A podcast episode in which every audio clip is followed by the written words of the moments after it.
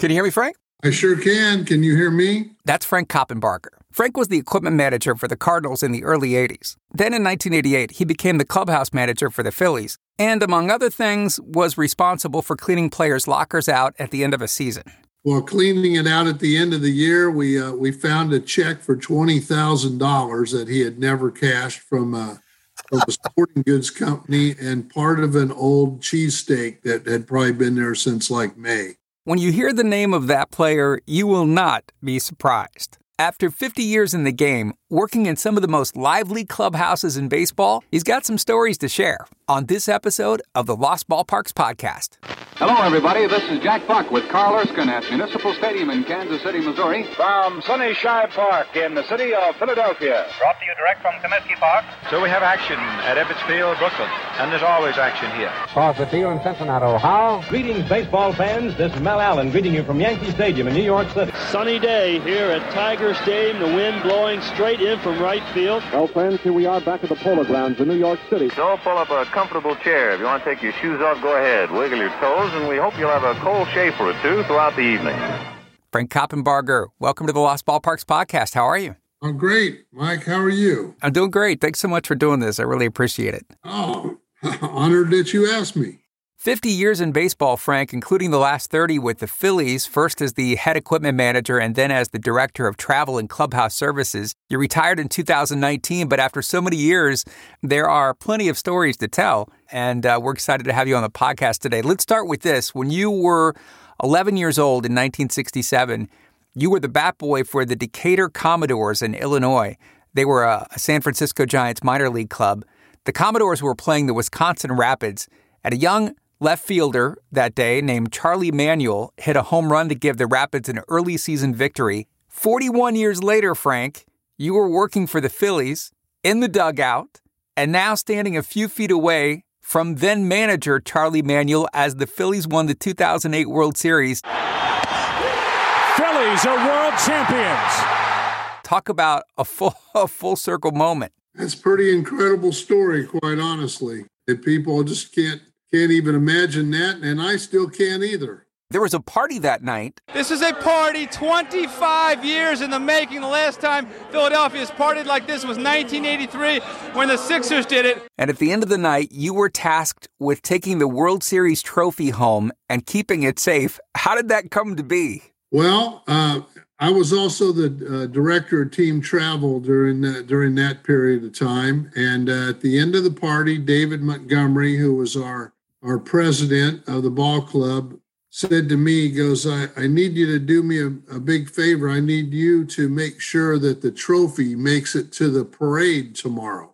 And I said, okay, no problem. I said, the only issue is I'm going to have to take it home with me because I live over in New Jersey.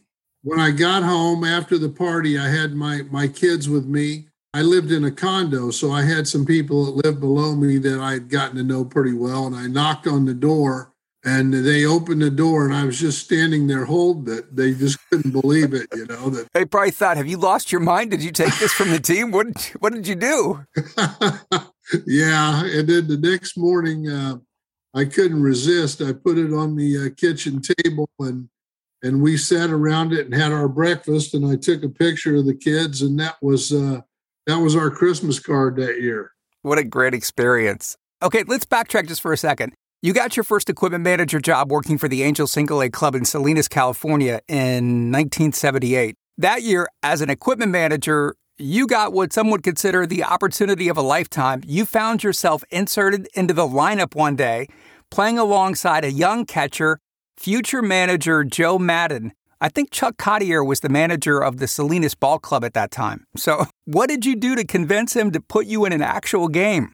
Well, one day he was throwing batting practice, and I was standing by the cage, and Chuck said, hey, jump in there and take a couple swigs. Well, I was only 21 years old, so I hadn't been that far removed, but I hadn't swung a bat in probably 4 or 5 years. But anyway, I hit a little bit, and he liked it, and we had some fun with it. And I would do it every once in a while. The pitchers would have little games where they would like bet a Coke or something. They'd split the pitching staff up. And if they had an odd number of guys, I'd get drafted into that game. So I got enough BP that by the next year, Chuck said to me, he goes, I'm going to get you in a game this year. And I'm thinking, no, that's not going to happen, you know? And right. I actually got in two games that year. The one has been played up a little bit in the newspaper, but we had another game, was an exhibition game against the inmates from Soledad Prison in California. And I got a couple at bats in that game. And then the last game of the season, we had a doubleheader against the Lodi Dodgers, and Chuck got me in there in the second game. And I actually started, and I batted ahead of Maddon in the lineup. So I've never let him forget that. Yeah, I guess not. How did you do? I struck out. I fouled a couple off, but the guy got me, you know, he threw a curveball to me. You know, I wasn't expecting that. And I looked pretty bad. Rumor has it that everyone wanted to room with Joe. Why was that? Well, Joe came from Hazleton, Pennsylvania, and his mother had taught him to cook. She worked in a restaurant her whole life, and he was an excellent cook. So if you roomed with Joe, or if you got invited to his house, say after a game, a day game or something, to eat dinner, it was a real treat from the fast food league that we were in, you know, all the time, because we didn't really have much money. So those were most of our meals. But Joe was really good at baking lasagnas from scratch. And so what he would do is he would bake this lasagna, and then he'd say, okay, you guys bring the salad and you guys bring the beer and soda or whatever, and come to the house. And Joe would pull these lasagnas out, and he would take a picture of the lasagna with his Polaroid camera. And then the little white strip at the bottom of those photos, he would put the date on there and who came for dinner. Wow. I remembered that years later, and I asked him in spring training, I said, I'm just thinking about those lasagnas that you used to make for us. And he says, I still have that photo album. He could really cook. From Salinas, you were promoted to clubhouse manager for the Cardinals AAA team in Springfield, Illinois. And it was here, Frank, that you were sent to the airport one day to pick up a mystery guest. Is that right? That's correct. Our owner, A. Ray Smith, was pretty well connected in the game, and he had been around a long time. And he used to have these fabulous banquets in the wintertime. He'd call them the Diamond Dinner. And this one particular year, he had a mystery guest. He advertised a special mystery guest would be at the dinner. So the day of the dinner, he says to me, he goes, I need you to go out and pick up the mystery guest. And I said to him, well, how will I know who it is? He goes, oh, you'll know. and those were in the days when you could, in little Springfield, Illinois Capital Airport, you could park on the curb right in front of the terminal and walk in and go right up to the gate back in those times. And so I'm standing there at the gate, and all of a sudden, here comes Joe DiMaggio. And I'm like, well, that's got to be the mystery guest. Yeah. There's no other reason for him to be here.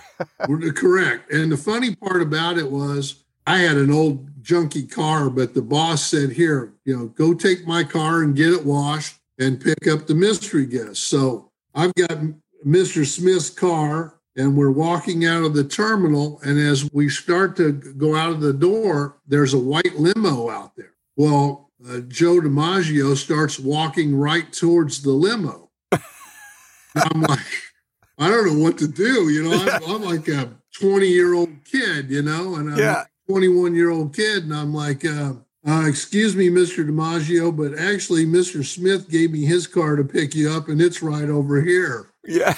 Well, we found out later that the limo was for Clayton Moore, the Lone Ranger, who was signing autographs at the mall. What are the odds of that? That they would both be coming in on the same plane or at the same time?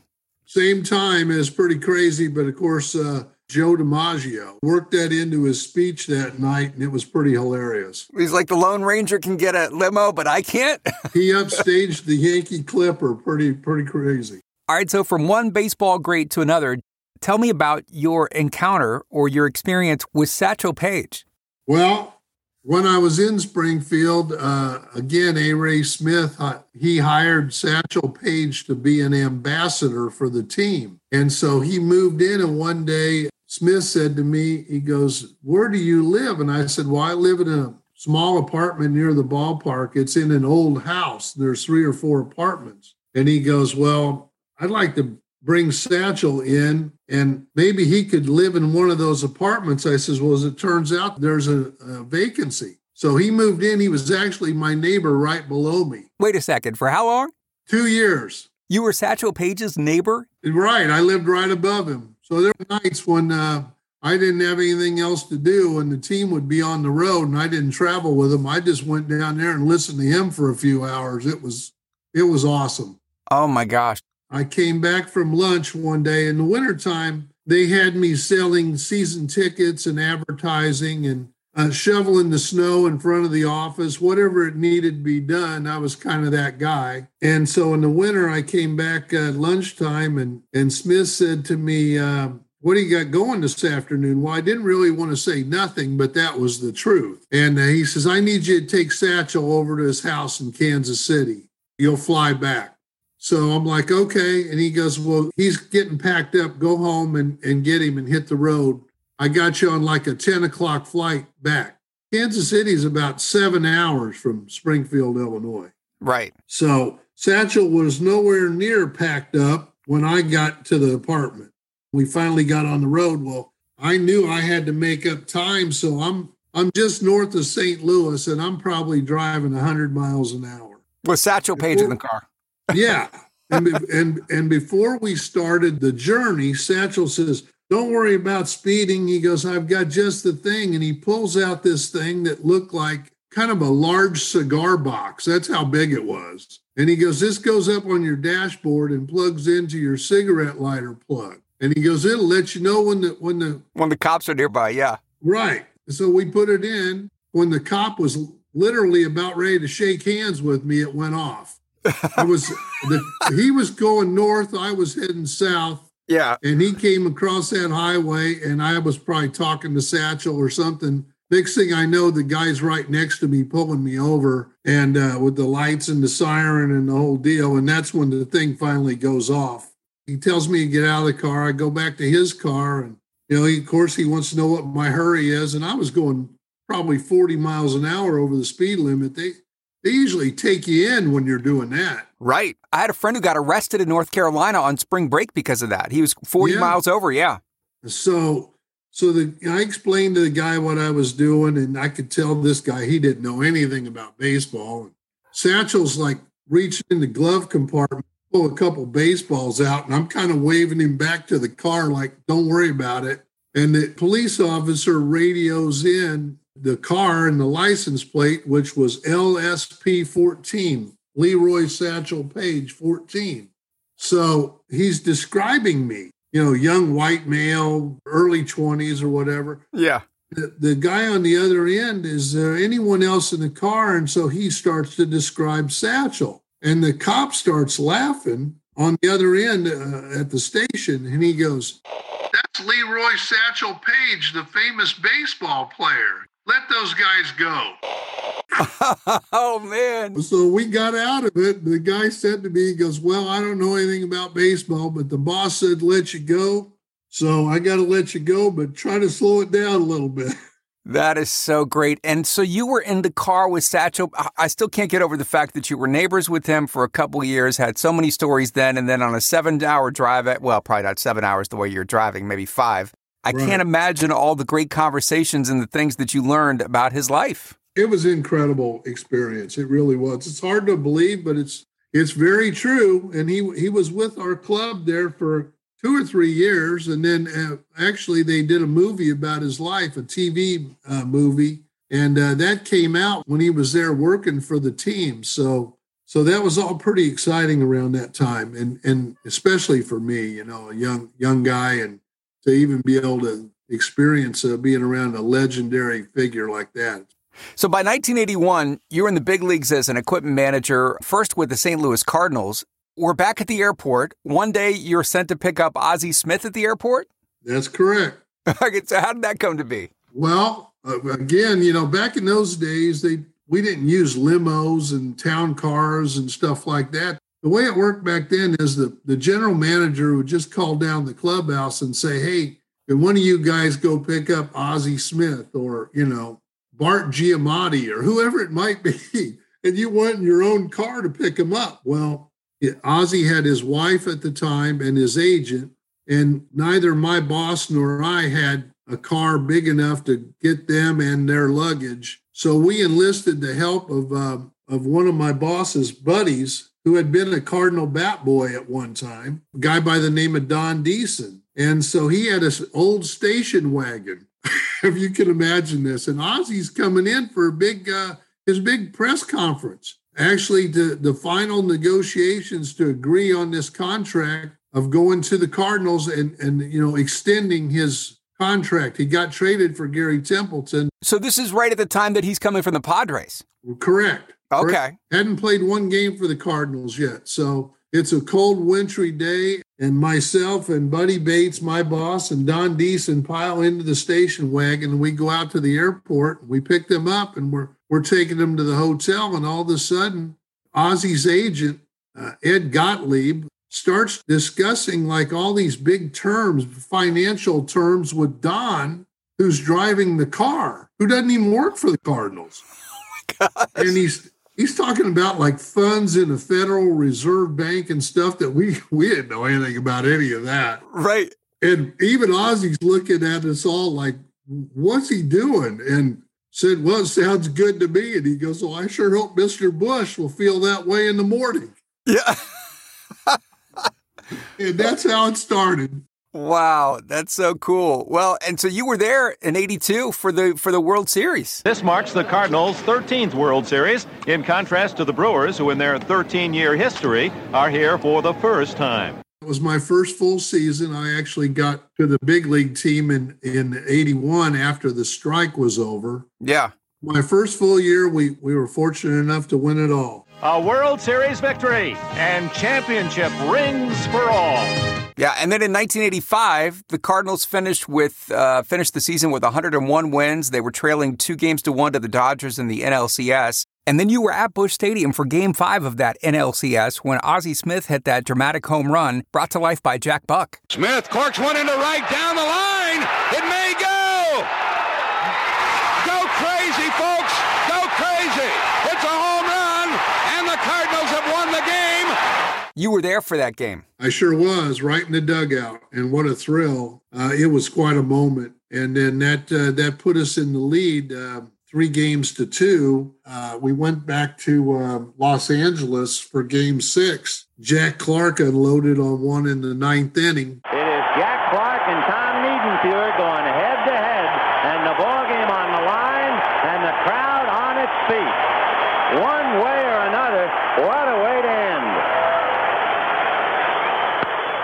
Hits one to deep left field, and that one is gone. Both those home runs came off of Tom Niedenfuer, ironically. So the Cardinals beat the Dodgers in the NLCS, and in 1985, they advanced to the World Series to take on the Kansas City Royals. And just prior to Game 4, talk about a blow. Rookie Vince Coleman gets taken out.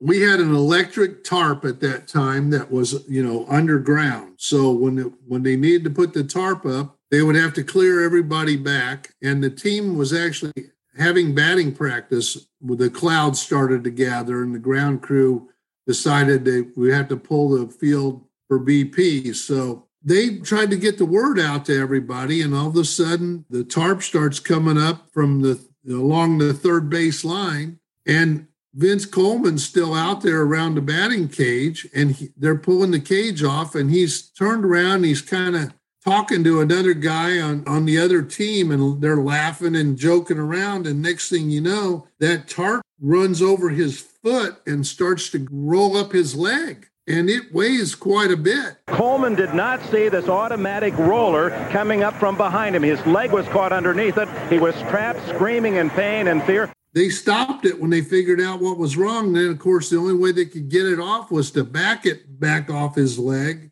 And by then, we had the trainer out there and the doctor and everything else. It is a seriously bruised ankle. He will not play tonight. And he was hurt pretty bad. In fact, he was done for the year at that point. Did it just feel like at that point, like it just took the wind out of the sails? Like, what are we going to do? Well, definitely, because he was a real catalyst for the team. That was his first year, but, he came up. He never looked back. The guy would get on base in the first inning and he would steal second and steal third on the next two pitches, and then somebody would hit a ground ball, and we'd be up 1-0 all the time. So that was a huge weapon to have out of the lineup. Tito Landrum will replace him in the lineup. Willie McGee will move into the leadoff spot. Tito Landrum filled in admirably. I think that first night he actually got 3 or 4 hits, the night that Coleman was injured by the tarp. But we went to the World Series, and we had a commanding lead, but it wasn't to be. The Kansas City Royals are the 1985 World Champions. By 1988, you were hired to run the Phillies clubhouse. Who was the highest maintenance player you ever had to work with? Oh, Lenny Dykstra, without a doubt. It was not uncommon. He didn't get a hit his first at bat. He would come in and literally take off every piece of clothing, uniform, underwear, everything, and he'd just throw it in the trash, shoes and everything. It's something different. And then, of course, we'd be digging it out of the trash can. So, so that happened a lot. And the other thing he was really finicky about was batting gloves and bats. But batting gloves, he used a different pair of batting gloves every at bat. I've never seen a player do that. So he probably needed his own clubhouse manager, right? Well, that's kind of was what I used to joke about. I'm like, well, I'll take care of Lenny and you guys handle the other 24, and that was about how it was. Some players, just like some people, are very clean, very tidy, and then other people not so much. So who had the dirtiest locker in that Phillies locker room? Well, that'd be a tie. The 93 team would for sure be John Kruk. And the 07 to 11 or 10 team would be Jason Wirth. They were pretty equal as far as that. What was found in John Kruk's and his locker when it was being cleaned out? Well, cleaning it out at the end of the year, we found a check for $20,000 that he had never cashed from a sporting goods company, and part of an old cheesesteak that had probably been there since like May. That feels like such a John Kruk thing. We kept this locker empty because this was my locker, and all the stuff that filtered out, the trash and everything that I never cleaned up all year because I was a slob, came into this locker. And Tank actually one day tried to get some of his stuff over into this locker, and I told him, I said, look, you're young, you're a rookie, get your crap out of my locker, because I need, he said, well, you already got a big one in this one. I said, how much you, I said, believe me, you'll see by the end of the year all the crap that I have that's piled up. And it took him like 2 or 3 days for clubhouse kids to clean this thing after the season was over. That 93 Phillies team finished with 97 wins, ended up losing in the World Series to the Blue Jays. Those guys like to just hang out at the clubhouse at the Vet after games and would sometimes, I think, be there till 1, 2, 3 o'clock in the morning. Now, as the clubhouse manager, that meant you had to be there too, so you needed to come up with a solution for that. And what was that? Well, yeah, I went to our GM, Lee Thomas, and I'm like, Lee, I got to go home. I said, I got to go home and get some rest and come back the next day, and these guys are staying here all night. So what we did was there was a wall that in Jim Fragosi's area, just in the back part of his office, that led right out into the hallway. So we literally knocked a hole in the wall and put a door in there with a crash bar in it so they could let themselves out at night, because the other door, the main clubhouse door, you had to lock it with the key, and I sure wasn't going to give any of those guys a key. Right. And then you also had to use a chain and a padlock. It was pretty primitive. So we actually constructed a new door in the home clubhouse at the Vet where they could let themselves out. And I'm not kidding you when I tell you that there were times in the morning that I would come back to the clubhouse to work for another game, and the beer would still be somewhat cold in the pitchers if there was any left over in the training room where they hung out all the time.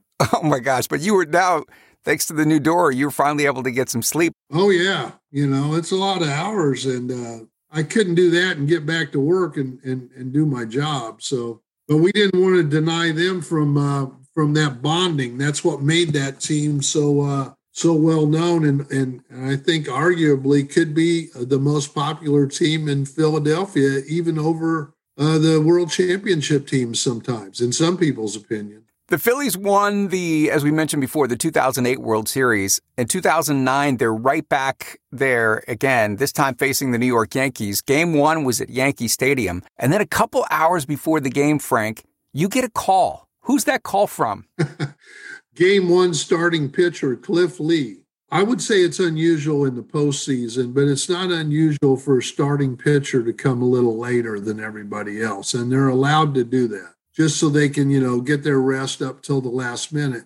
But Cliff decided not to take the bus, and he was going to come out on his own, and he didn't factor in, you know, those games start later. So he didn't factor in rush hour traffic, et cetera, and people going to the game. So the phone rings, and I first thought, I was actually out on the field. I was all done with my pregame work, and I thought, well, I'm going to go out there and take in the atmosphere a little bit, you know, batting practice and all that. And yeah. And just all the, you know, the hoopla, and the phone rings. And my first thought was that he had, you know, some more tickets he needed to leave for someone. And when he told me he wasn't at the ballpark and that I should let Charlie know because he didn't know if he could even get there. And first thing I thought was, I'm not letting Charlie know. This is game one of the World Series. So your heart must have immediately started racing. Oh, yeah. So I went and found Rich Duby, our pitching coach, and I told him about it. And then I advised Cliff. I said, look, maybe you should see if a police car happens to be nearby, because there's policemen all over New York. And I think it would help you get maybe go in the car and bring you to the ballpark. Right. He had said to me, he goes, that's what his agent told him too. But instead, Cliff took the subway to the ballpark. With thousands of fans. And I don't think anyone had any idea who it was, and they wouldn't even believe who it was anyway, that close to the game time. You know? Yeah, there's no way. Because even fans at that point are probably upset, you know, at themselves for being so late to the game. You want to get there a little early. So now Cliff calls me again, and he's there. But in 2009, that was the first year of the new Yankee Stadium. And he says, well, I've never been here to the new park. I don't know how to get in. Oh, my gosh. So I'm like, well, where are you? And he described where he was. I said, well, stay right there. We'll have a clubhouse kid come up and bring you down. And it didn't bother him. I think he pitched like a 2-hit shutout or something that night. Narrowly missed the game completely. That might have just taken Charlie's life right then, manager Charlie Manuel. That might have just done him in. I was looking for our pitching coach immediately. Hey, Frank, thanks so much for the time today. This has been so much fun to relive your piece of baseball history. It's just exciting to hear all of these stories. How many people in the world could say their neighbor was Satchel Paige for 2 years? Probably not very many. No. Thanks so much, Frank. I really appreciate it. And thank you. And with the lineup of people you've had on your show, I'm just honored to be on that list. Thanks so much. All right, Frank, have a great week. We'll talk to you soon, okay? You too. Take care. Listen, there's no question over the 3 seasons of the Lost Ballparks podcast, I've loved having players on like Cal Ripken Jr. and Mike Piazza, Rod Carew and Jim Palmer, and all those guys. But there's something special about people who have worked behind the scenes in Major League Baseball. They just have some great stories to share, and when they're willing to do it, it makes for a fun half hour. Producers of the Lost Ballparks podcast are Briggs Buckingham, Manny Zavlakis, Mike Dunn, Xavier Guerra, and Michael Ortman. Hard to believe, but next week will be the finale of Season 3. We'll talk to you then. Have a great week, and thanks for listening to the Lost Ballparks podcast.